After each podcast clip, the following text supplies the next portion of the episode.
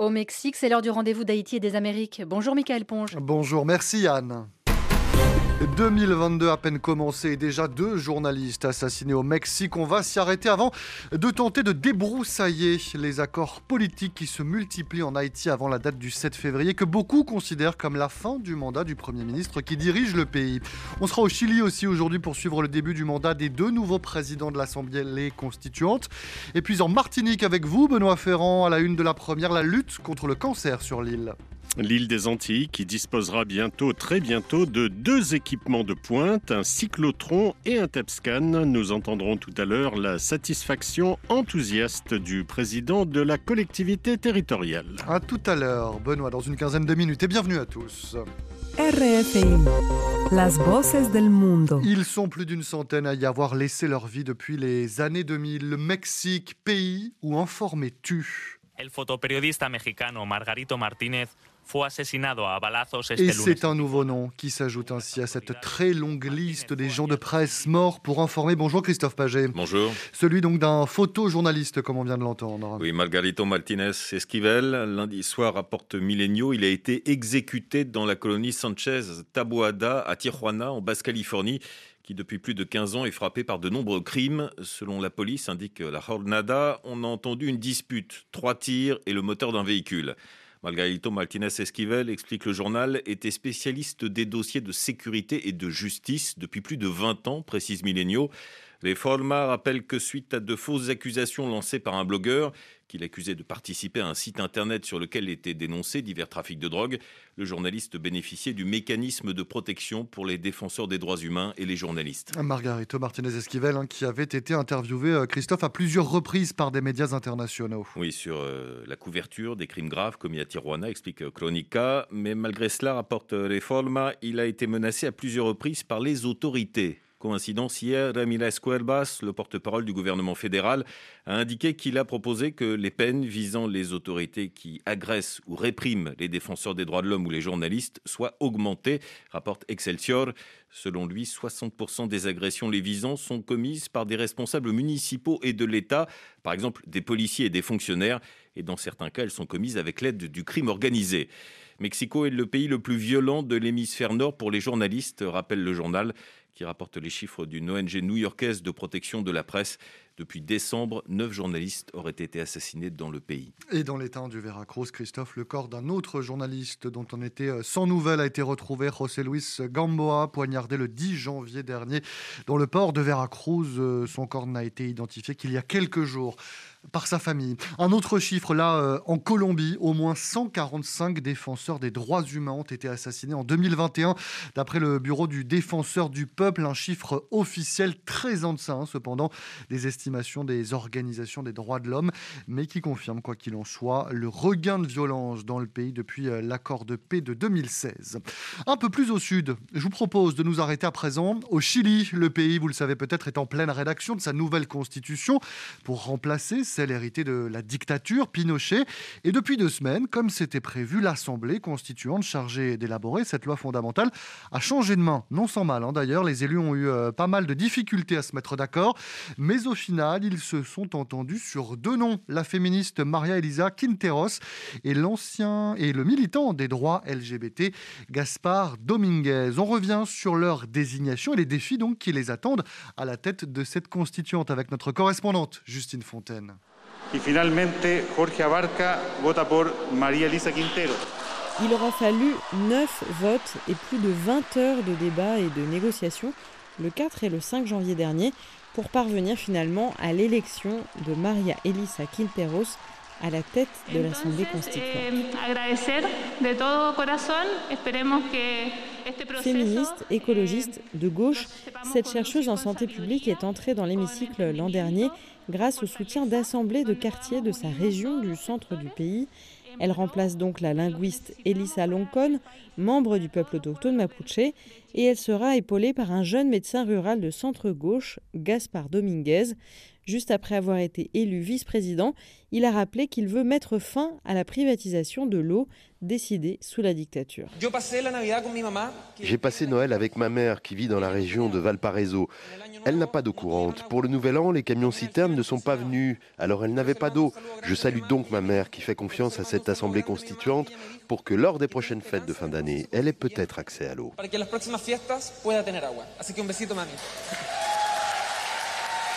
Gaspar Dominguez et Maria Elisa Quinteros étaient peu connus du grand public avant début janvier, mais ils représentent à plusieurs titres le renouvellement de la classe politique observé lors de l'élection de l'Assemblée constituante. Ils ont moins de 40 ans, ne militent dans aucun parti politique et vivent hors de Santiago. Thomas Jordan est professeur de droit constitutionnel et membre de l'Observatoire Nouvelle Constitution, créé par plusieurs universités chiliennes. La convention L'Assemblée constituante se distingue nettement de la politique traditionnelle, notamment car des groupes qui n'avaient jamais participé à des instances politiques nationales sont aujourd'hui représentés dans l'hémicycle. Il s'agit de collectifs nés pour la plupart lors du soulèvement populaire de 2019. De là ont émergé des leaders locaux qui ont été élus dans cette Assemblée. Selon lui, la nouvelle présidence aura un rôle difficile canaliser les négociations sur le contenu lui-même de la nouvelle constitution, alors qu'il reste seulement six mois à la constituante pour présenter un texte. Ils jouent un rôle clé car ce sont eux qui modèrent les débats en séance plénière, dans le but de parvenir à un texte le plus consensuel possible qui permette de rassembler la majorité des deux tiers des élus. Lors de ces premières semaines de présidence, ils ont fait preuve d'une grande disposition au dialogue, et cela correspond bien au rôle qui est le leur désormais. L'élection en décembre du président de gauche, Gabriel Boric, à la tête du Chili, a soulagé les élus de l'Assemblée constituante car il est favorable à une nouvelle constitution. Mais les six premiers mois ont été parfois difficiles dans l'hémicycle. Et puis, euh, pour Maria Elisa Quintero, cette Assemblée qu'elle préside doit mieux communiquer avec les citoyens. Avec le vice-président Gaspard Dominguez, nous avons remarqué que lorsque nous allons à des réunions publiques ou lorsque nous entendons des conversations dans la rue, que les gens ne savent pas sur quoi travaille l'Assemblée constituante. Cette expérience de terrain nous fait dire que la communication est un sujet clé. Ce n'est pas possible que les gens ne sachent pas ce que nous sommes en train de faire. Les premiers articles de la Constitution devraient être adoptés le mois prochain. Santé, éducation, retraite, environnement ou encore droits des femmes et des peuples autochtones font partie des sujets de débat les plus attendus. On s'attend à ce que le nouveau texte rapproche le Chili de la social-démocratie et l'éloigne du modèle néolibéral hérité de la dictature du général Pinochet. Justine Fontaine, Santiago, RFI. Et si tout se passe euh, comme prévu, le texte sera prêt début juillet, cette euh, nouvelle constitution qui devra ensuite être euh, approuvée hein, par référendum, probablement courant septembre. Le renouvellement politique, voilà qui semble bien compliqué en Haïti. Port-au-Prince. 89.3 FM. On en parle avec notre confrère Godson Pierre, rédacteur en chef de l'agence Alter Press en ligne avec nous de Port-au-Prince. Bonjour Godson. Bonjour Michael. On a donc besoin de vos lumières hein, aujourd'hui pour y voir plus clair. Un peu plus de six mois après l'assassinat du président Moïse, ce week-end, les organisations de la diaspora haïtienne ont désigné un président de transition, l'économiste Fritz Alphonse Jean, qui hier s'est lui-même porté candidat à la présidence collégiale qui est proposée là par le consensus trouvé entre l'accord de Montana et le protocole d'entente nationale que c'est compliqué, Godson, il faut peut-être donc remettre un peu les choses à plat. Expliquez-nous. Alors, je tente d'expliquer. De nombreuses propositions de sortie de crise ont vu le jour avant et après l'assassinat de l'ex-président Jovenel Moïse en juillet dernier. Elles se sont pour la plupart inscrites dans le contexte de la polémique concernant la fin de mandat de l'ancien chef d'État le 7 février 2021, ce que Moïse a toujours contesté, affirmant que son mandat prendrait fin le 7 février 2022. Parmi les principales propositions, il y a l'accord du 11 septembre signé par l'actuel pouvoir et une frange de l'ancienne opposition. Le protocole d'entente nationale PEN, euh, porté par un autre secteur d'opposition, et Montana, une initiative de la société civile rejointe par d'autres partis politiques. La particularité de Montana, c'est qu'il prévoit un processus électoral au second degré et Fritz Jean, qui est un acteur de cet accord, s'est porté candidat. Nous avons là donc trois pôles dont deux se sont rapprochés, Penn et Montana, s'entendant récemment sur une présidence collégiale pour la transition. C'est en parallèle que s'est tenu le sommet de Louis une initiative en diaspora qui s'est proposée de synthétiser toutes les propositions et le nom de Fritz Jean a encore émergé de ces assises. Voilà, et face donc à cette multiplication, vous l'écrivez sur Alter Press, Godson, un consensus politique en effet est nécessaire, mais encore une fois, c'est très compliqué, on l'entend. Hein. Oui, il faudra un consensus car les rapports de force ne permettent pas qu'un secteur s'impose au pouvoir aujourd'hui alors qu'on se trouve totalement en dehors de la Constitution. Le défi, c'est de s'accorder sur un plan de transition alors qu'on n'est pas loin de la date du 7 février qui posera un sérieux problème de légitimité pour Ariel Henry, déjà très critiqué de rester au pouvoir. Ariel Henry qui réitère son appel au dialogue il réaffirme aussi sa position hein, dans un tweet écrit hier. Il dit Il n'y aura pas de président au Palais national avant les élections. Et il ajoute, le temps n'est pas aux querelles de chapelle, ni aux luttes fratricides pour la conquête d'un pouvoir éphémère. Dans cette conjoncture difficile, nous ne pouvons pas nous engager dans le jeu de chaises musicales à la tête de l'État. C'est ce qu'il déclare euh, lui-même, dont la présence à la tête de l'État depuis juillet dernier est considérée irrégulière. Et on reviendra demain en détail sur ces multiples accords, les enjeux à la veille de cette date, hein, quasiment du 7 février, avec euh, notre invité euh, de mercredi. Donc, merci beaucoup, Godson, en ligne avec nous de Port-au-Prince. 8h22 à présent à Washington, où l'on a notamment entendu cela hier.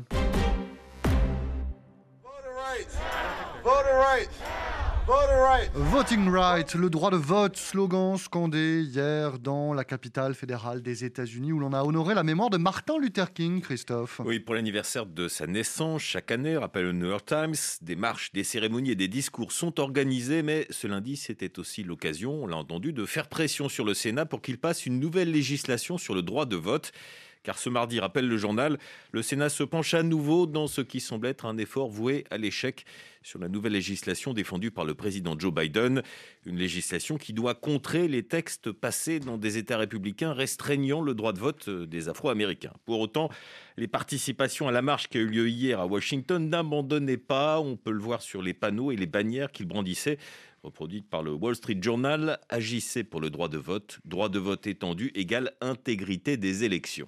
Today, as we stand here across our nation, 19 states have passed laws et celui qu'on entend là, Christophe, c'est Martin Luther King, troisième du nom, hein, le fils du pasteur assassiné donc en, 68. Il a parlé hier euh, lors de cette marche. Oui, un de ses fils qui a donc parlé, rapporte le New York Times, de ces démocrates qui refusent de modifier le fonctionnement du vote au Sénat pour faire passer cette fameuse loi. L'histoire les jugera durement. Il a rappelé que son père critiquait les modérés blancs plus dévoués à l'ordre qu'à la justice. Et la pasteur euh, Wendy Hamilton, candidate à la Chambre des représentants des États-Unis, euh, présente hier lors de cette marche, estime donc qu'il faut faire bloc dans un tel contexte? Écoutez. Nos droits de vote sont menacés en ce moment. En fait, notre démocratie est très fragile et la seule façon de faire entendre notre voix, c'est de manifester. Le gouvernement ne nous a jamais rien donné. Nous devons descendre dans la rue et récupérer nos voix. Vous savez, béni soit le cœur de Joe Biden, je pense qu'il fait du mieux qu'il peut, mais Joe Biden ne peut pas le faire seul. C'est ça le problème. Il a besoin de nous tous, il a besoin de nos voix, il a besoin de la coopération du Sénat, il a besoin de la coopération de la Chambre, il va falloir qu'on soit tous ensemble. La pasteur Wendy Hamilton, interrogée par euh, nos confrères de l'agence euh, France Presse, Christophe, dans son éditorial du jour, le Boston Globe, lui, s'interroge. Avec cette question, dans 50 ans, est-ce que les efforts actuels pour empêcher les gens de voter sembleront moins cyniques que ceux des bigots qui craignaient le pouvoir du vote des Noirs dans les années 60 Aujourd'hui, aucun hommage à Martin Luther King ne serait aussi approprié ou durable que le renouvellement par le Sénat du vœu de notre nation de préserver, protéger et défendre le droit des Américains contre cette nouvelle race d'ennemis, ceux qui veulent supprimer le vote non plus avec des gourdins, mais avec des lois. Autant de temps passé sans en parler, fallait bien que ça arrive, forcément, Christophe. Un mot du Covid. Voilà que la Chine accuse le Canada d'avoir envoyé, au sens propre du terme, hein, le variant Omicron sur son territoire. Oui, la Chine, affirme que le premier cas du variant Omicron à Pékin aurait pu arriver par l'intermédiaire d'une lettre envoyée de Toronto sur laquelle des traces du variant ont été détectées, rapporte le National Post. Une spécialiste de la Chine à l'université d'Ottawa, Margaret McCuaig Johnston, estime dans le journal que suggérer que le virus ait pu survivre sur une enveloppe ou un paquet qui a franchi de si grandes distances est ridicule. Dans la presse, Guy Saint-Jacques, ancien ambassadeur du Canada à Pékin, y voit une accusation contre un bouc émissaire en or, le Canada. Le journal rappelle que la relation sino-canadienne a été empoisonnée par l'arrestation de Meng Wanzhou de la société Huawei au Canada, à laquelle la Chine avait réagi en arrêtant sur son territoire deux Canadiens. Selon Guy Saint-Jacques, l'objectif est surtout de faire oublier ce que j'appelle, dit-il, le péché originel que la Covid-19 a commencé à Wuhan. Voilà, deux ans après, on en est encore là. Merci beaucoup, Christophe Paget, pour la presse. Le journal de l'Outre-mer. Et c'est avec bien sûr Benoît Ferrand. Bonjour Benoît. Bonjour Mickaël. La Martinique disposera très bientôt d'un équipement de pointe dans la lutte contre le cancer un cyclotron et son TEPSCAN. On en parlait depuis longtemps, mais cette fois-ci, ça y est presque. Le projet avait été initié il y a plusieurs années par l'ancienne équipe à la tête de la CTM.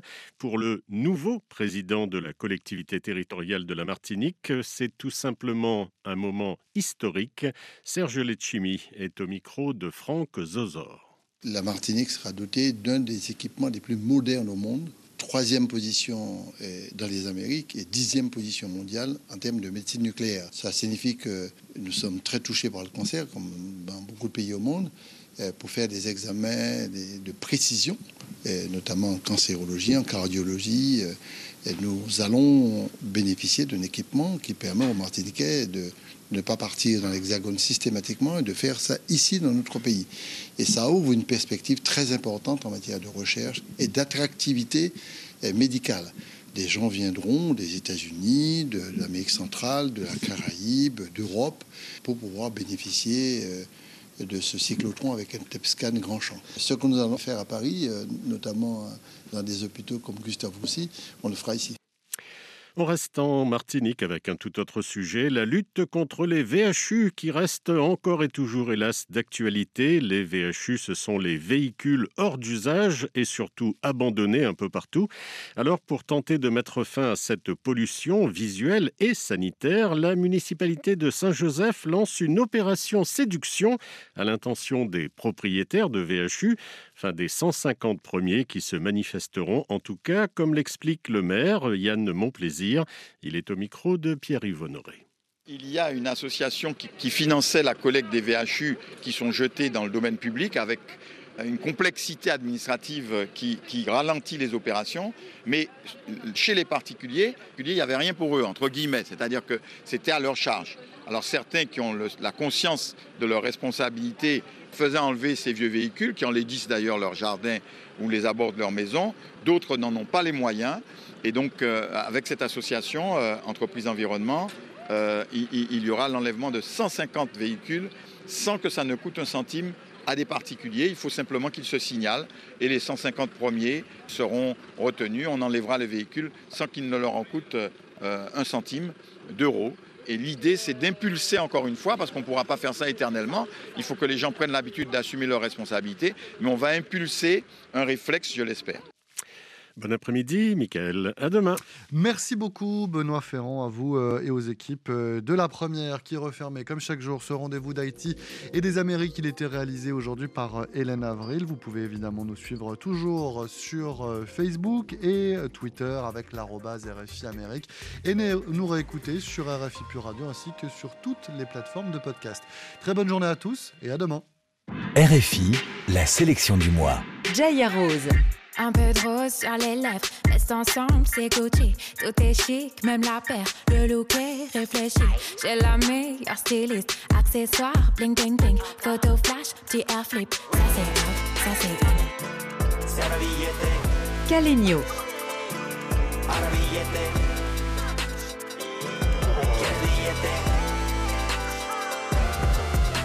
RFI. Autour de la question.